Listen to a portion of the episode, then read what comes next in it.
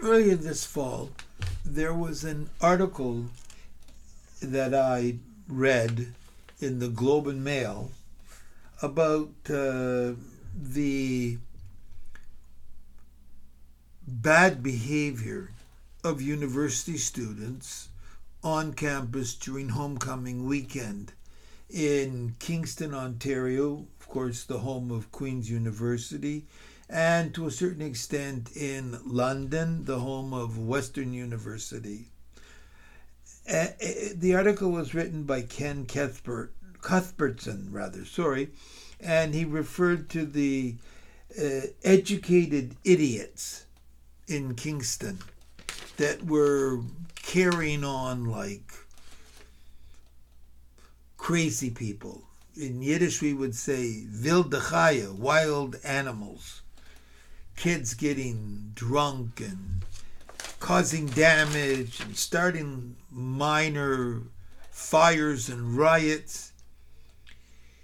That's not a new occurrence, but it is part and parcel of the same press of the same groups of students who, around this time, between the start of school and the Christmas holidays, start to complain about being depressed and not being able to look after themselves and needing drop in centers for mental health because they have become overwhelmed by everything that they have to accomplish at school. And they really aren't prepared to look after themselves. So I see that as students who have not acquired discipline and self control. It's ironic for me to think about discipline and self control because when I first started to train to be a teacher, classroom control was my biggest problem. I just didn't know how to deal with the issues of students that didn't sit still and didn't know what to do and got themselves into trouble. I had no way of understanding them because I had been brought up to be so self controlled, so self disciplined.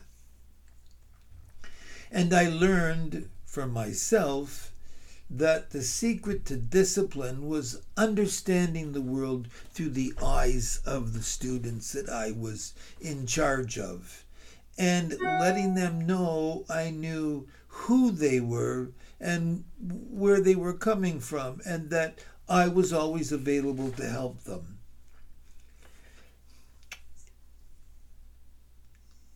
Some of what's gone on deals with the question of freedom of students, of, of older teenagers, as opposed to understanding that there are limits on all of us.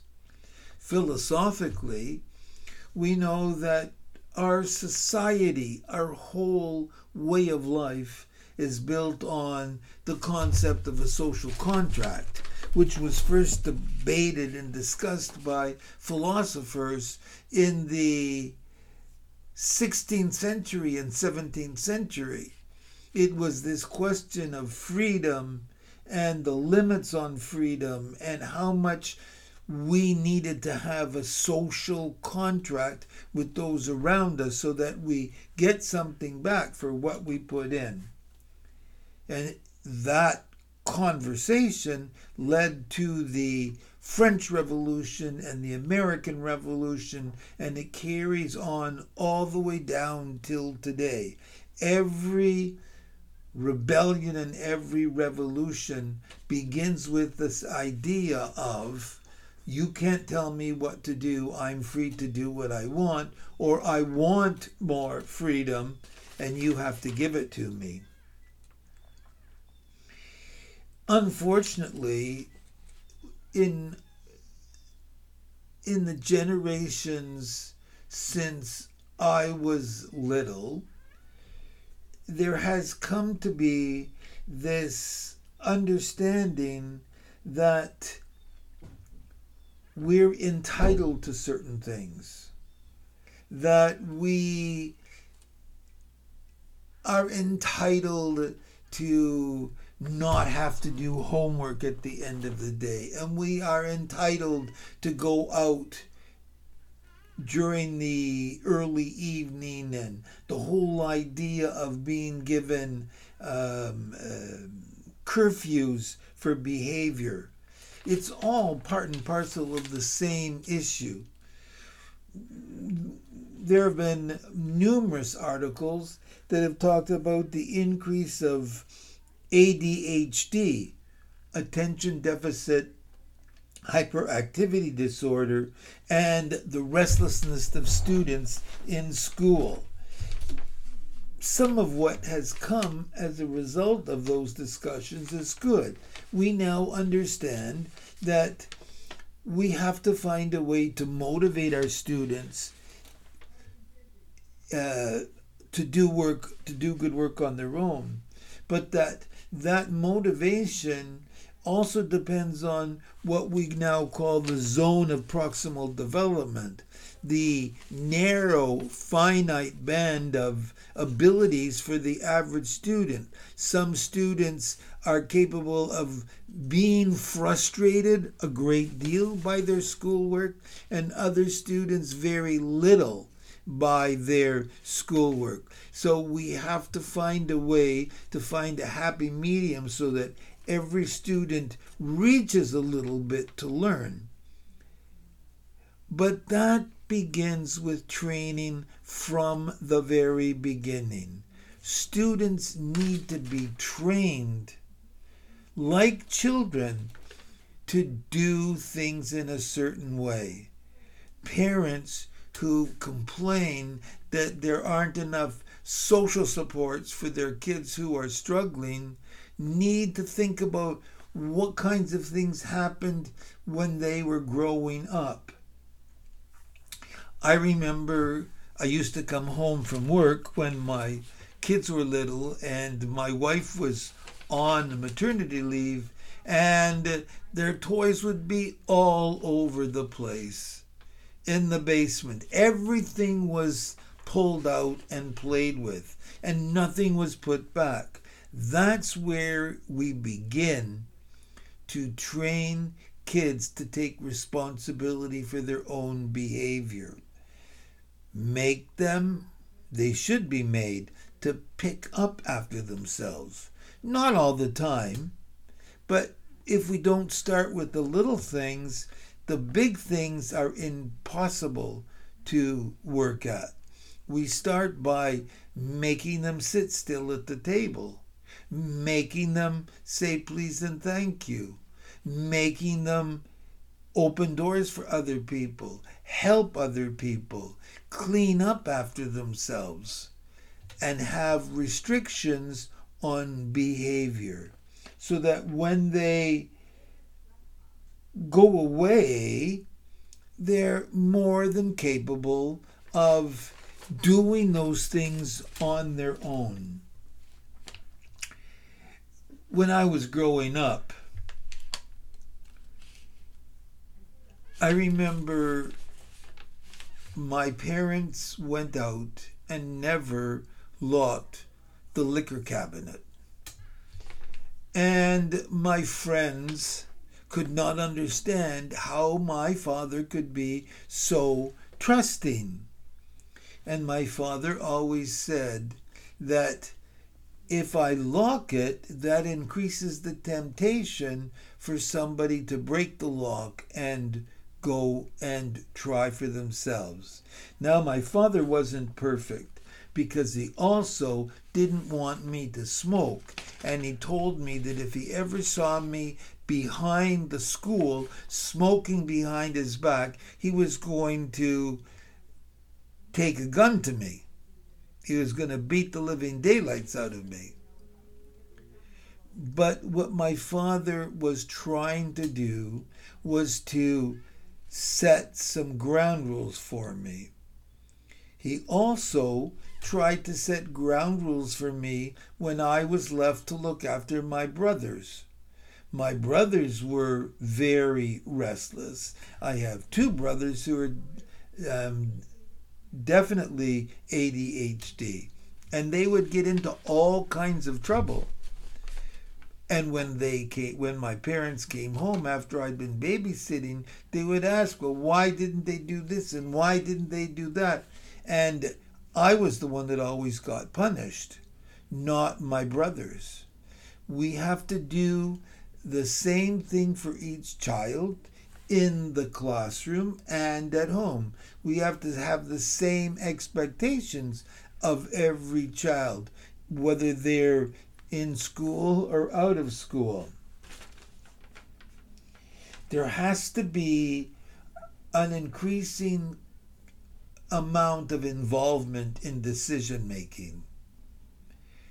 We can't tell our kids all the time what they're supposed to do and how they're supposed to do it and and never give them any chance to make mistakes and to experiment for themselves. And then when they go away from school, expect them to be able to look after themselves if a child is never made to grow, go sh- grocery shopping or to make breakfast for themselves or to make their own lunch or to do their own dishes or to clean up their bedroom and have their follow up being involved, the, have there be follow up to make sure that they do what they're asked to do, then how can we expect them all of a sudden to go away and act responsibly. As I was making my notes for this podcast, I thought about a, a dam that is built to hold a water back so that there will be hydropower or irrigation.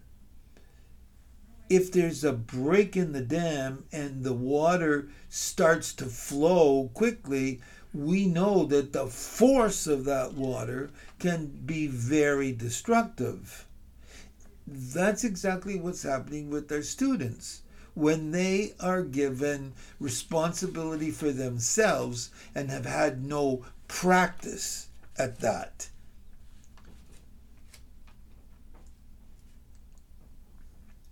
we have to understand that if we expect the child to be bad, he will be bad. If we expect the child to be good, he or she, I should say he or she, will be good. We have to expect things from our students from the time they're little. I try to teach my students in the education program that it doesn't hurt to set a bar for learning higher rather than lower because if we set the bar high enough then the and that we the students know that we will be there to help them achieve that height they will reach and aspire if we set the bar low then that's all they'll go. Then they won't try to reach up and achieve. If we want our children to have self control and to be self disciplined, we have to begin early. It begins when they are first old enough to understand the word no and the word yes and the word words help me or you do this and then I'll do that. Taking this back into the classroom, we cannot dem- demand that our students do certain things unless we show them that we're working hard as well. And we show them that we're there to help them. so that when they go off to school for the first time, they won't go crazy. They'll act responsibly. They won't need a break in the fall to catch up on all their work because they've been goofing off and not doing their work and it gets to build up on them. That's what we need to do.